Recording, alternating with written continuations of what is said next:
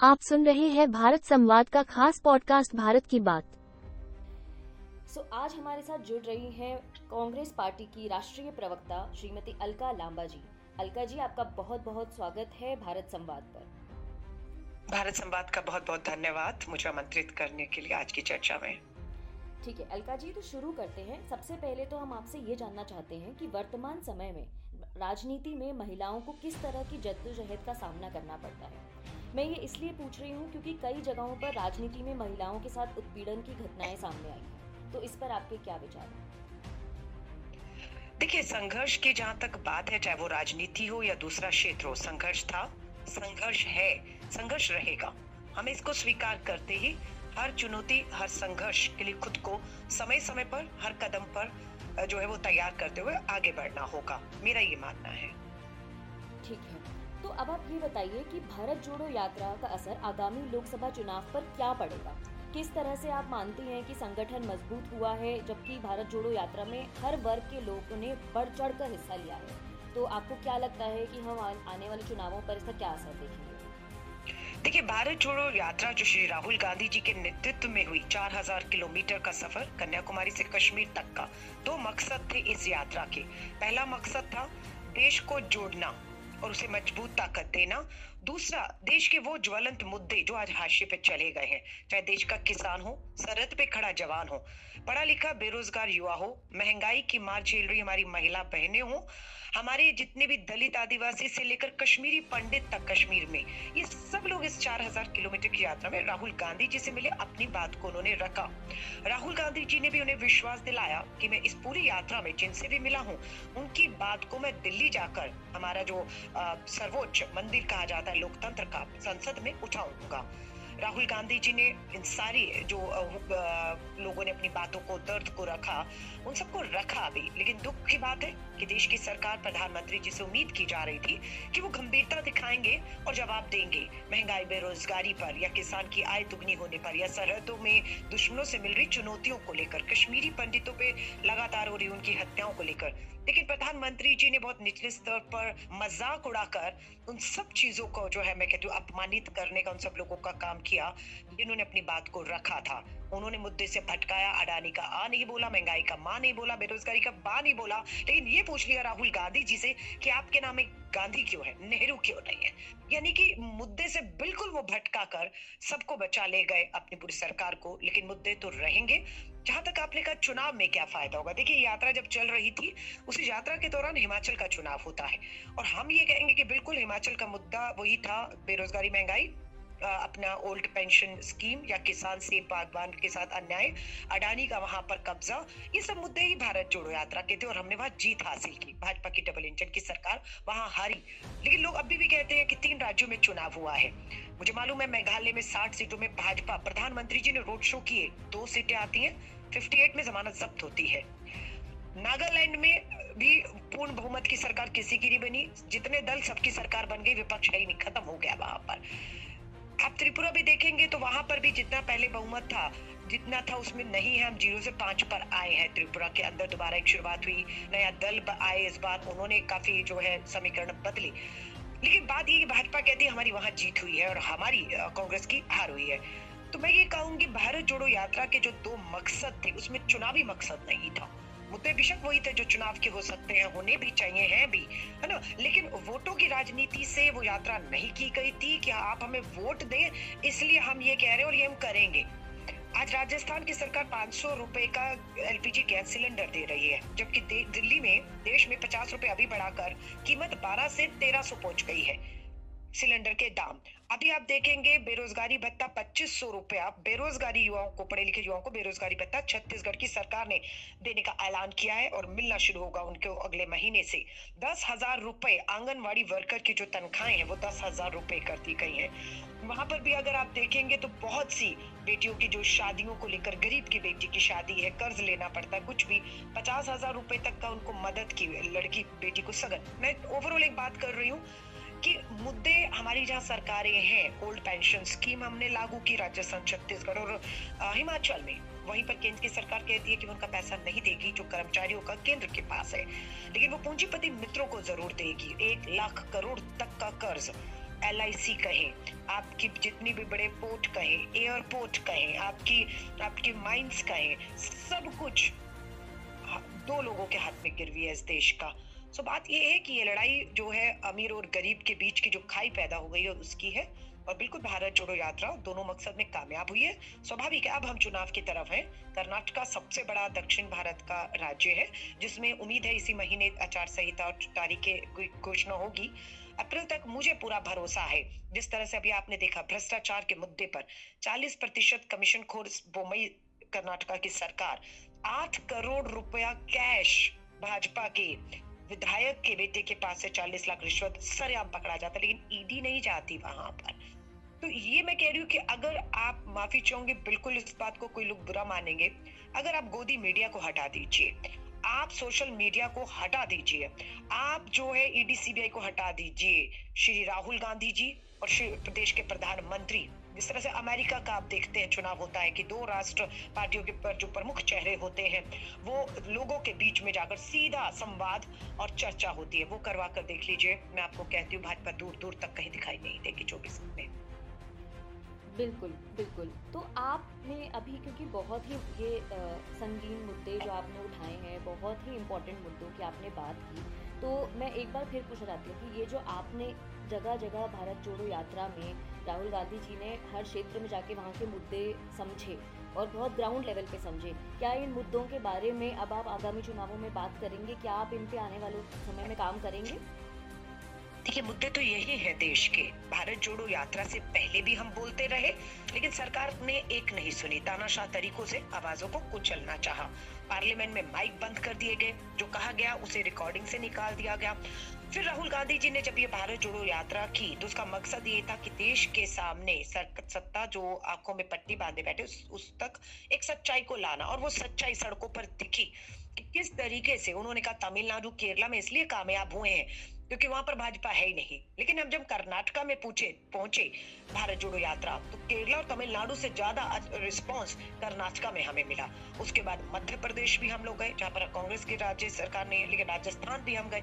तो मकसद ये था कि बिल्कुल मुद्दे जो भारत जोड़ो यात्रा से पहले थे, भारत जोड़ो यात्रा ने उन्हें बल देने का काम किया उन मुद्दों को, और अब भी हमारे 2024 के आगामी चुनावों में भाजपा मुद्दे से बिल्कुल भटकाएगी। आप देख रहे हैं सांप्रदायिकता के जिस तरीके से राजनीति करके लोगों को चिन्हित करके जो है वो टारगेट किया जा रहा है, साफ़ है कि भाजपा अपनी हार से बौखला गई है। अब वो धन, बल, सत्ता, ताकत, संवैधानिक संस्थाओं के दम पर 24 का चुनाव भी जीतना चाहती है। मैं सुप्रीम कोर्ट का तारीफ़ करती हूँ, सराहना करते हैं कि सुप्रीम कोर्ट के मुख्य न्यायाधीशों ने भी इस बात को महसूस किया कि चुनाव आयोग कहीं ना कहीं कंप्रोमाइज है या दबाव में आता है। इसलिए अभी हाल ही में आपको मालूम होगा, सुप्रीम कोर्ट ने यह तय किया कि मुख्य चुनाव आयोग और उनके तीन जो बाकी दो सदस्य उनकी नियुक्ति अब सरकार सीधे नहीं करेगी।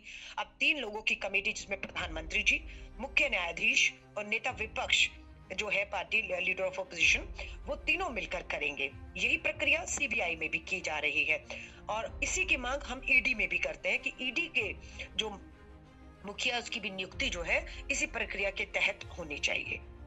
जी, बिल्कुल। तो आपने ये जो वर्तमान की भाजपा की सरकार है, इसके बारे में और ये किस तरह से ऑपरेट करती है, इस बारे में आपने जो बातें कही तो आप मुझे ये बताइए कि आपका क्या मानना है कि वर्तमान की भाजपा सरकार और पूर्व की कांग्रेस सरकार में कितना अंतर आपको महसूस होता है और किस तरह के बदलाव आपने देखे? देखिए, बहुत अच्छा सवाल किया और ये सही समय है इसका आंकलन करने का कि 10 साल की डॉक्टर मनमोहन सिंह जी की सरकार और लगभग 9 महीने 9 साल पूरे कर चुकी केंद्र की मोदी सरकार। अब तुलना बनती है कि 10 साल उनके क्या थे और इनके क्या है। आप अर्थव्यवस्था जीडीपी देख लीजिए। डॉक्टर मनमोहन सिंह जी के समय पर डबल डिजिट थी और आज चार दशमलव पर जीडीपी हमारी जो है, विकास दर पहुँच चुका है। दूसरा आ जाइए, हमारे समय पर चालीस, चार सौ रुपए का एलपीजी घरेलू सिलेंडर मिलता था। आज उसी सिलेंडर की कीमत सब्सिडी बंद है और 12 से 1300 सौ रुपए एलपीजी गैस का सिलेंडर है। हमारे समय पे कभी भी अंतरराष्ट्रीय बाज़ार में कच्चे तेल की कीमतें आप देख लीजिए उस समय पर, लेकिन कभी भी पेट्रोल और डीजल सेंचुरी सो पार नहीं किया था। ये इस सरकार है, जब अंतरराष्ट्रीय बाज़ार में कच्चे तेल की कीमतें सबसे निचले स्तर पर है, लेकिन देश में रिकॉर्ड टूटे हैं। आप बेरोजगारी में देख लेंगे 45 साल के रिकॉर्ड तोड़े बेरोजगारी दर भी सात दशमलव सात पाँच है इस समय पर, जो इतना कभी बेरोजगारी दर, डॉक्टर मनमोहन सिंह जी के समय पर तो महँगाई की बात है, बेरोजगारी की बात है। अगर बड़े मैं हमलों की बात करूँ, देश पे दुश्मनों, दुश्मन देशों से हमारे ऊपर अटैक मुझे नहीं याद आता डॉक्टर मनमोहन सिंह जी के समय पर जो है कारगिल युद्ध हुआ, जब अटल जी थे, लेकिन उसके दस साल में हमने दुश्मनों को जो आज ये कहते हैं लाल आग करेंगे हमने असली में उन्हें उन, उनके उनकी जगह दिखाई और वहाँ रखा। लेकिन जिस तरीके से आप देख रहे हैं गलवान वैली के अंदर हमारी लद्दाख में घुस आए अरुणाचल में इंफ्रास्ट्रक्चर बन चुका है और देश के प्रधानमंत्री जी हमारे जवान शहीद हो जाते हैं उसके बावजूद भी ये कहते हैं ना कोई घुसा था ना कोई घुसा हुआ है। चीन को लाख लाल आग करके दिखाने की बात का आप ट्रेड देखिए सो जो है करोड़ का जो हमारा बिज़नेस है वो हमारा चीन से ट्रेड में हम आज भी बहुत पीछे हैं। हमारा पूरा व्यापार आज खुलकर चीन के साथ हो रहा है। हम उन्हें बहुत व्यापार दे रहे हैं, लेकिन हम उनसे सरहदों पर बात नहीं कर रहे। आज भी उनके विदेश मंत्री भारत में जी ट्वेंटी के लिए हैं, और हमने इसका बिल्कुल विरोध किया है कि जब तक सरहद पे जो चीज़ें हो रही हैं, चीन इसका जवाब नहीं देगा। हम इनसे किसी भी तरह का कोई भी व्यापारिक संबंध नहीं रखेंगे। बात आती है पाकिस्तान की। पाकिस्तान की हिमाकत नहीं है। पाकिस्तान, हिंदुस्तान को चुनौती दे सके। उनको उनकी जगह बांग्लादेश और पाकिस्तान का बांग्लादेश को अलग करके पाकिस्तान से इंदिरा गांधी जी ने उनकी औकात, उनकी जगह दिखाई हुई है। लेकिन आज उनके जो कहते हैं ना, एक बड़ा हाथ वो चीन का है उनके पीछे जो हमारी कश्मीर में चुनौतियाँ मिल रही हैं। प्रधानमंत्री जी ग्रीन चिट देते हैं झूला झुलाते हैं, लाल छतरी, लाल आग की बजाय लाल छतरी देते हैं।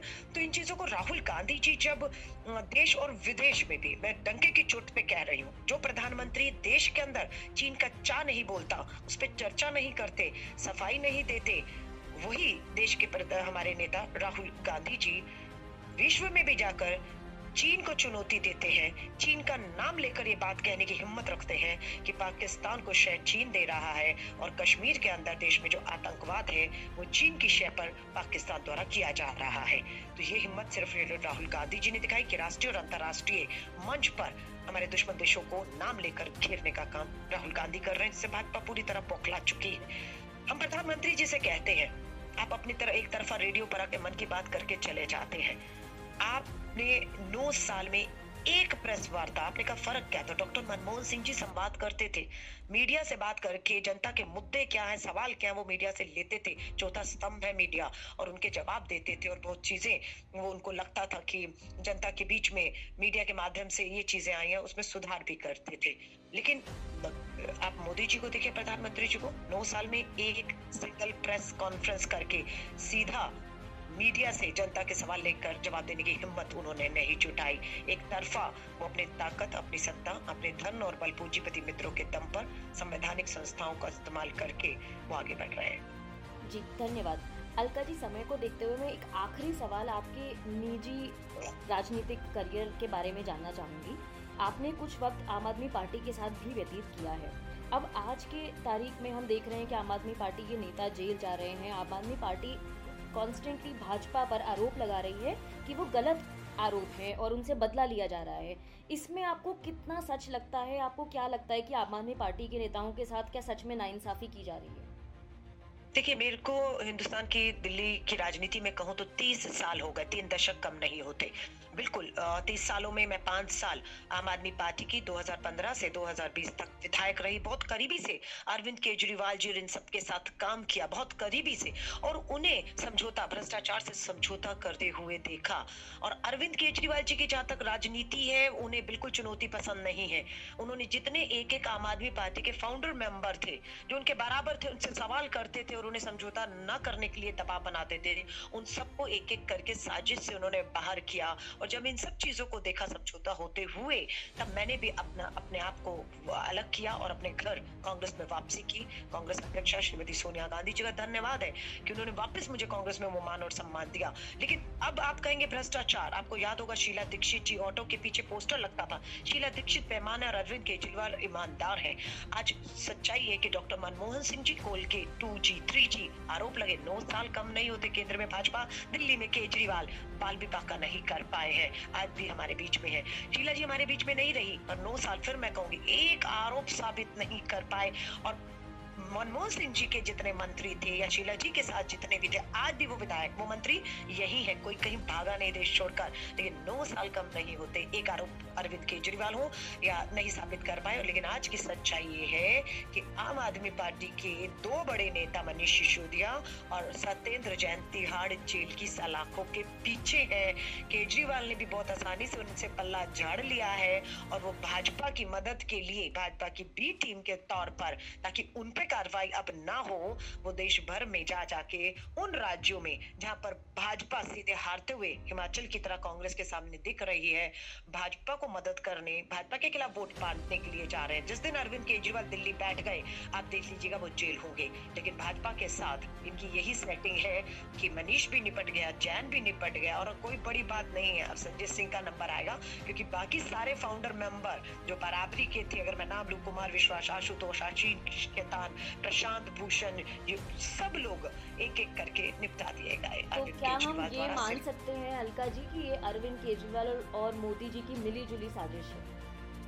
बिल्कुल, ये तो आंदोलन ही, जो रामलीला मैदान में बहुत बड़ा आंदोलन, भ्रष्टाचार के खिलाफ हुआ, जिसके सबूत ये सब लोग दिखाते थे। सत्ता में आने के बाद, सारी संवैधानिक संस्थाएँ होने के बाद भी एक भी आरोप कांग्रेस कांग्रेस के नेताओं पर आज तक अंजाम तक पहुंचाकर साबित नहीं कर पाए। तो ये उस समय से रामलीला मैदान से अन्ना आंदोलन, भाजपा, आरएसएस, केजरीवाल का मिला जुला खेल था। सिर्फ़ सत्ता तक था, इन्हें भी सत्ता मिली, उन्हें भी सत्ता मिल गई। आज कहाँ है जल लोकपाल? नाम नहीं है। किसको सजाएँ हुई नौ साल में जल लोकपाल जो आंदोलन से कानून बने थे? कहाँ है वो? आज उसको लेकर आंदोलन अरविंद केजरीवाल नहीं करते हैं। वो सिर्फ़ शराब जैसी शिक्षा की आड़ में छुपते हैं, पर सच्चाई ये है कि दिल्ली में के साथ एक शराब की बोतल फ्री, शराब के ठेके खुल गए, शराब पीने की उम्र को 25 से इक्कीस किया और दिल्ली को बर्बाद करने का काम सिर्फ़ अरविंद केजरीवाल की राजनीतिक महत्वाकांक्षा की प्रधानमंत्री की कुर्सी उन्हें लेनी है। जैसे उसने बर्बाद किया दिल्ली और पंजाब भी आप देख लीजिए। एक मौका केजरीवाल कहकर मांगा था।